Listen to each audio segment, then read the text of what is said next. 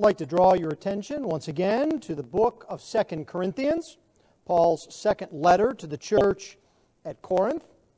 We have been going week upon week through this book, and we have now reached the end of chapter 4. Our text this morning will be 2 Corinthians 4, verses 16 through 18, a short text in which Paul gives us three contrasts to show us how we are to deal with our circumstances. If you would please give attention to the reading of God's holy word, for the word of the Lord is completely inerrant. The word of the Lord is completely sufficient, and the word of the Lord is completely authoritative. 2 Corinthians 4, beginning at verse 16. So we do not lose heart. Though our outer self is wasting away, our inner self is being renewed day by day. For this light momentary affliction is preparing for us an eternal weight of glory beyond all comparison. As we look not to the things that are seen, but to the things that are unseen. For the things that are seen are transient, but the things that are unseen are eternal. Thus far, the reading of God's holy word. Let's pray for his blessing upon it. O Lord our God, Lord, we acknowledge that there is none like you, that you, O Lord, are perfect in all your ways. We also acknowledge, Lord, that we are in need of your grace, of your grace even to understand your word. And so we ask this morning that you would send your Holy Spirit your Spirit to illuminate our minds, that as we study your word, we would know you more and more. We would see the Lord Jesus Christ, and we would praise him for all that he has done. This we ask in Christ's precious name. Amen.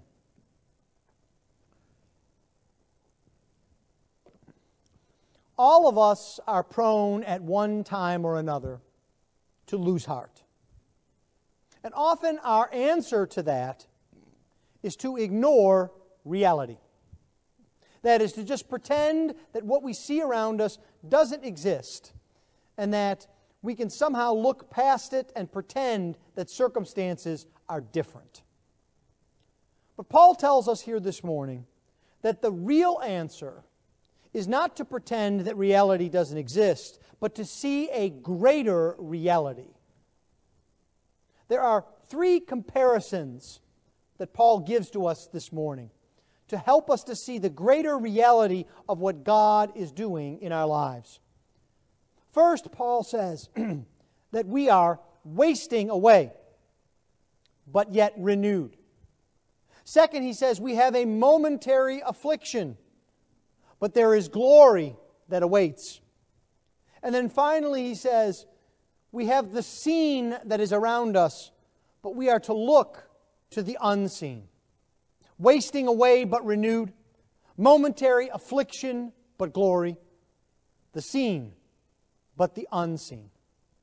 What we have here is Paul laying out three contrasts for us to help us to understand how God works in the life of a Christian. Let's begin then first by looking at the comparison of wasting away but renewed. Now, the connection of this passage, verses 16 through 18, with the previous passage is important. Because the context is that it is a ministry that gives Paul hope. Specifically, the hope that he has is that the resurrection and presence of Christ. And so, this hope that Paul describes is a common hope for all believers. That God will raise them all up together and bring them into His presence. And God's grace is designed to reach many people for the glory of God. We saw that in verses 14 and 15. So, as we come to this passage before us, the we the us, the our, is all believers. Paul has been sharing his weakness with us And he's done this not only to vindicate his ministry, but also to connect with all believers. Paul knows that you have difficulties also. And he doesn't want you to pretend that everything is perfect. This can be a way that we use to, to get past our difficulties and troubles, but it only creates a greater problem. I remember that when I lived in Jackson, Mississippi, in seminary, there was down the street from the seminary a large Word of Faith church. And if you know anything about the Word of Faith uh, organization, so called churches, their thought is, is that when you become a Christian, you should be completely healthy, you should have more than enough money all the time, and never have any problems. And if you have any problems, then it's your fault. You don't have enough faith. You need to work harder so that God will bless you.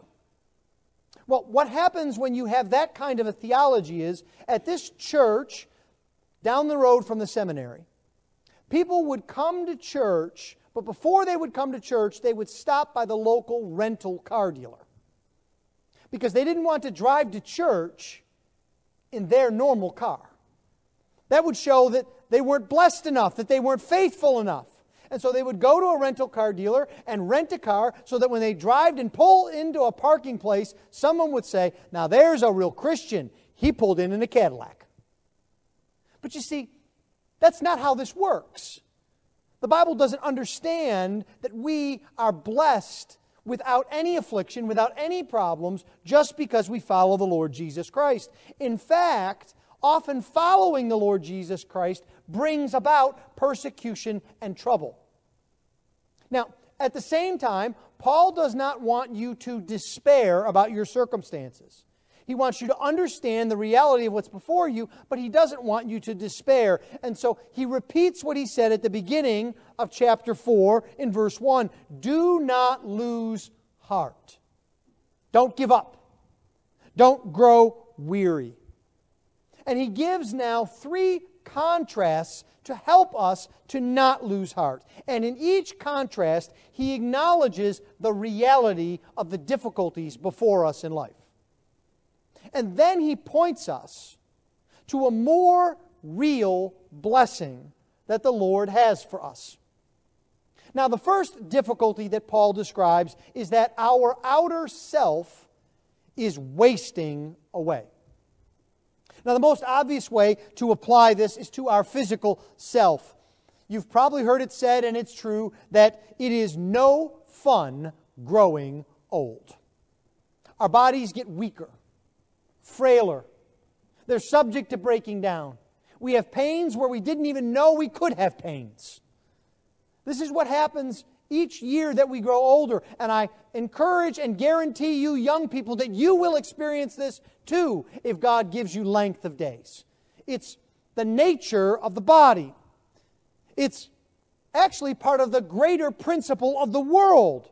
Things get old and they break down machines rust.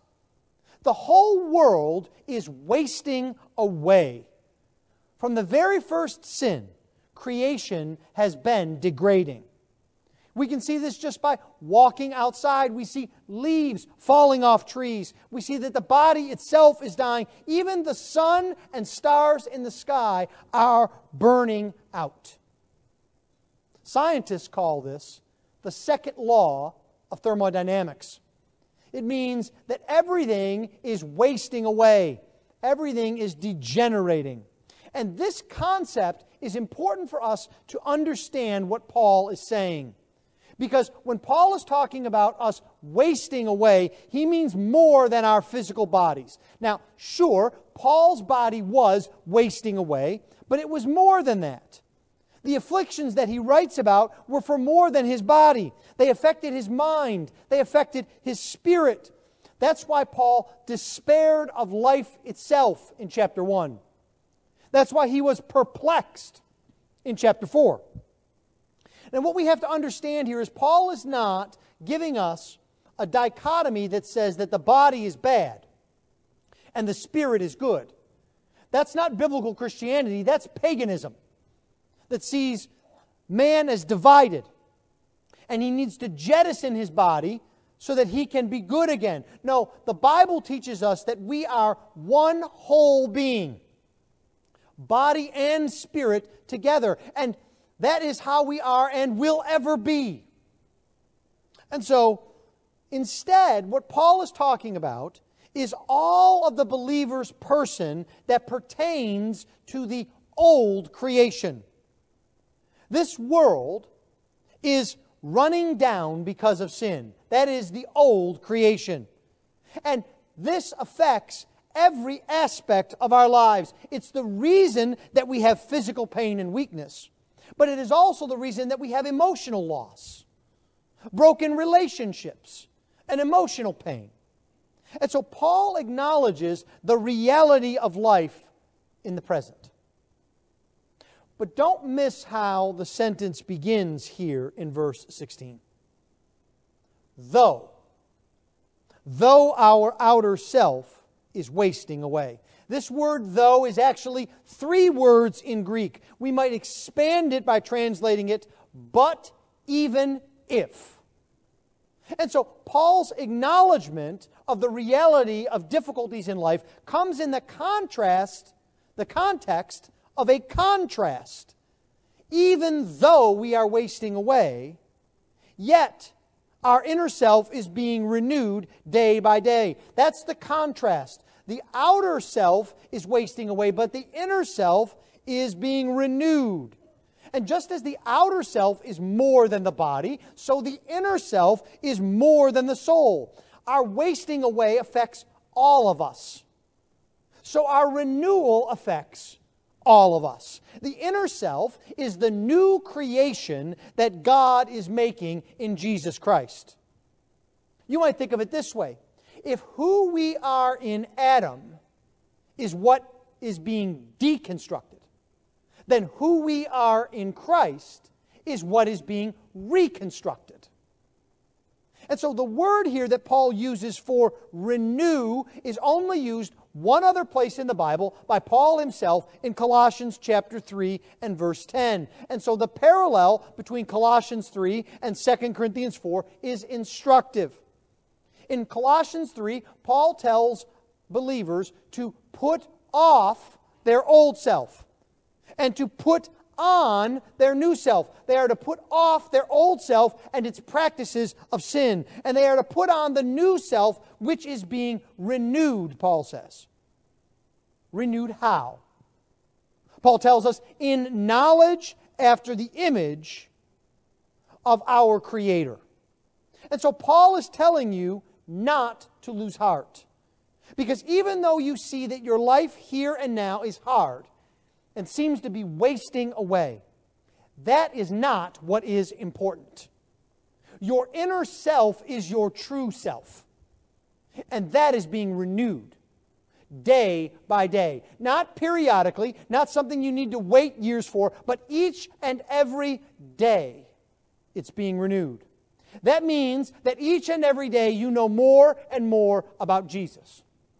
Each and every day, you become more and more like Jesus. The problem is, we are tempted to look at our lives like we are a child of the world. And the Bible is telling us to look at our lives as a child of God. Then in the next verse, Paul gives a second contrast he speaks of the momentary affliction that we experience, but of a exceedingly great weight of glory. It's a contrast between affliction, the same word that Paul has used in chapter 1, verse 4, chapter 1, verse 8, and chapter 2, verse 4. Paul knows affliction well. It's a contrast between affliction and glory. And he's following the same pattern that we've just seen that he acknowledges the reality of suffering in this world, but he sets it in comparison to God's blessing. And the connection here between verse 17 and verse 16 is deliberate. Verse 17 begins with the word for. This is the reason why verse 16 is true. Paul is going to tell us in verse 17. He tells us that our focus should be on the inner man who delights after God rather than on the outer man that is suffering. And he gives us a further reason why. Our affliction is not something that should overwhelm us. He describes affliction as light. Now, don't think for a moment here that Paul has developed amnesia. He's not saying that his afflictions were nothing, that they were but trifles. Paul felt the full force of affliction. He was whipped, beaten, hungry, cold, shipwrecked, subject to the ungratefulness of others, subject to sorrow. But all of these afflictions were light in comparison to the glory that God had prepared for him. And so when he uses this word light, he uses the same word that Jesus uses in Matthew 11 to describe his burden. Jesus tells us to follow him because his burden is light. And so the comparison is what helps us to see affliction as it truly is. When I was younger and before my body had been wasting away as much as it has, I enjoyed baseball. And if you've ever watched a baseball game, you will know that in addition to the batter who's at the plate ready to hit, the next batter stands in the on deck circle and he prepares to hit. And what the batter will do is he will take a bat and he takes a round circle weighted device, usually made of a hard rubber, and he puts it on the bat. These are affectionately called donuts. And it adds pounds of weight to the bat and in the on deck circle, you swing the bat with the added weight. Because then, when it's your turn to bat, you take the weight off the bat, and your bat feels like a toothpick. It's so much lighter. Because you're used to the weight. The comparison makes all the difference. That's what Paul's talking about here. Afflictions are light compared to weight of glory. But more than being light, he says that afflictions are momentary. This is a word that means on the spot or immediate or for a very brief period of time. The whole idea is that these afflictions are passing away, they're leaving quickly. Now, again, we might wonder Paul was afflicted for years upon years. And you might say, but Pastor, my troubles sure don't seem like they're only a couple of minutes long. But again, we have to remember Paul's scale. He is weighing and measuring affliction not in itself, but in units of glory. And when compared that way, affliction is light and brief. So let's see now how Paul describes glory. He wants you to see that what God has prepared for you not just in the abstract, but in comparison to your affliction, is glory. It is a glory beyond all comparison. This glory is heavy. This is why we don't lose heart. We look past our afflictions to the Lord and we see the weight of the glory He has for us. Affliction is light, glory is heavy. Now, when you've picked up something that's very heavy, it's almost a joy to carry something that's light, isn't it? The light is inconsequential. There's no comparison at all. And Paul wants you to understand this. He's being very emphatic here. He actually uses, interestingly enough, a Hebrew pun. Now, that may seem very odd considering that Paul's writing in Greek and it's being translated for us in English. And you ask, well, Pastor, how do you get a Hebrew pun out of this? It's because in the Old Testament, the word for glory is kavod. It means heavy or weighty. Something is glorious because it's weighty, it's worthwhile, it's serious. And do you see what Paul's doing here? He takes the Greek word for heavy or weighty and the Greek word for glory and he puts them together. It's as if he's saying it's a glorious glory, it's a heavy weight, He's emphasizing it as much as he can. He uses this pun to that effect. But it's not just that. He tells us that it is beyond all comparison. And if we thought that Paul could match affliction with glory, he tells us, no way. You can't compare affliction to glory. He says this in the strongest way possible. He actually makes up a unique phrase. He takes the word for surpassing or beyond measure that we have seen before. You remember in chapter 1 that Paul said he was utterly burdened. And you remember in chapter 4 there was the surpassing power of God. He takes that word for beyond measure, beyond comparison, overwhelming, and he uses it not once but twice. He says it is beyond all measure to beyond all measure. It is excessively excessive. It is beyond anything that is beyond anything. This glory is without parallel. There is no comparison. And then Paul tells us that one of the ways in which it is incomparable is that it is eternal. Afflictions are but for a time, momentary. But glory is forever, it is eternal. As you grow older, you see how time passes quickly. Things that at the time you thought were a very long period of time now seem so short. And that's because of the perspective. And Paul wants you to have this perspective now. 80 years might seem like a very long time. But does it in comparison to thousands? To thousands of thousands? To never ending time?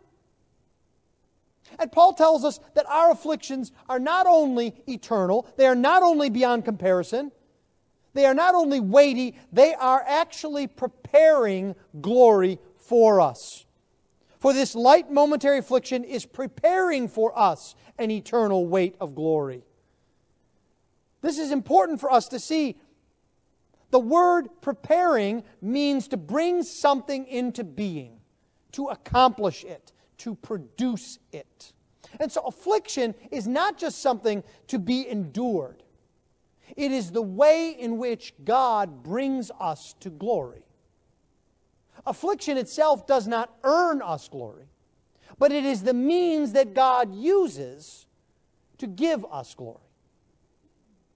That brings us to Paul's third contrast the seen and the unseen, or the fleeting and the eternal. This contrast is closely connected with the last one. We see that in our translation in verse 8 in the word as. Or some translations will translate this beginning of this sentence while. The verb here that is found, the verb look, is a present participle. That means that the action of that verb is happening while the action of the main verb is going on. They're happening while the other is happening at the same time. And so the main verb is preparing. Afflictions are preparing glory for us. And what are we doing while afflictions are preparing glory? We are looking. Not glancing, not even seeing, but we are scoping out.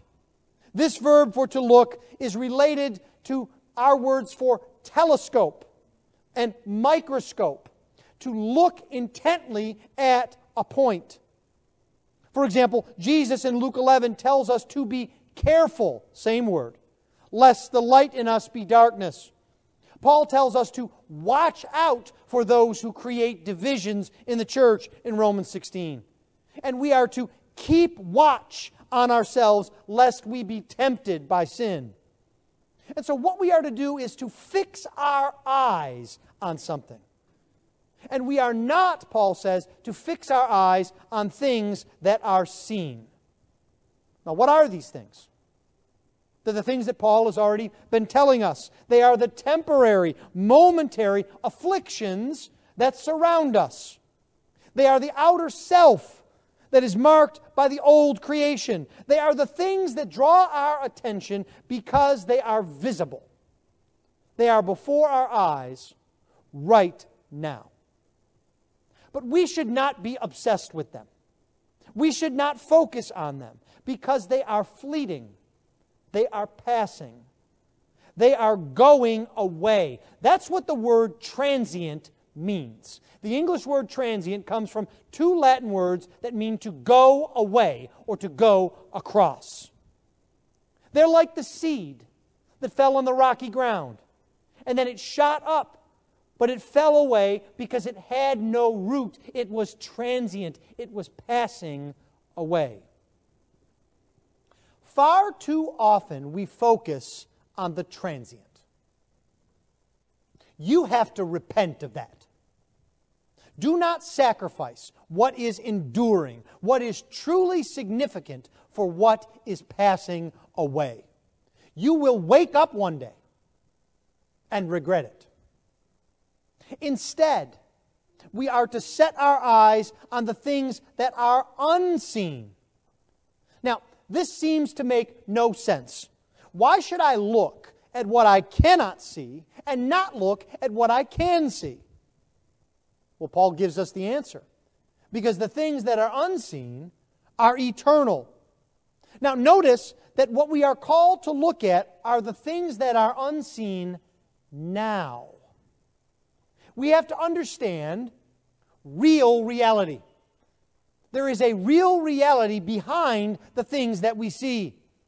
All that is around us, all that people are so obsessed with, will fade away when Jesus returns. I have to tell you, no one will remember that time that you were right on the internet. Or that shiny new toy, or car, or house that you have.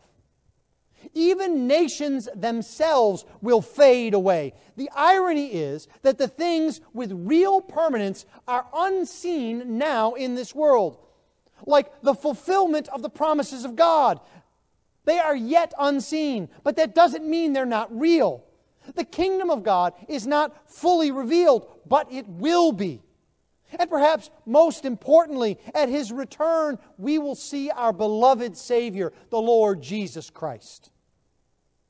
Peter puts it this way in 1 Peter 1 Though you have not seen him, you love him. Though you do not now see him, you believe in him and rejoice with joy that is inexpressible and filled with glory. What is real, what is eternal, are the things of God, the kingdom of God, and our Savior. Paul puts it this way in Philippians chapter 3 But our citizenship is in heaven, and from it we await a Savior, the Lord Jesus Christ, who will transform our lowly body to be like his glorious body by the power that enables him even to subject all things to himself. Your hope is in the Lord Jesus Christ. Your hope is in Jesus' return when He sets all things right, when your inner self is completely renewed. Do you believe that? Is that your hope? Are your eyes set on Jesus? When they are, you will take them off the things of this world. The only way to bear with the affliction that you experience, the wasting away of your outer self, is to set your eyes on eternal things. To know that your inner self is being renewed day by day. To know that your afflictions are preparing for you such a weight of glory as cannot even be described. Don't lose heart. Focus on Jesus. Let's pray.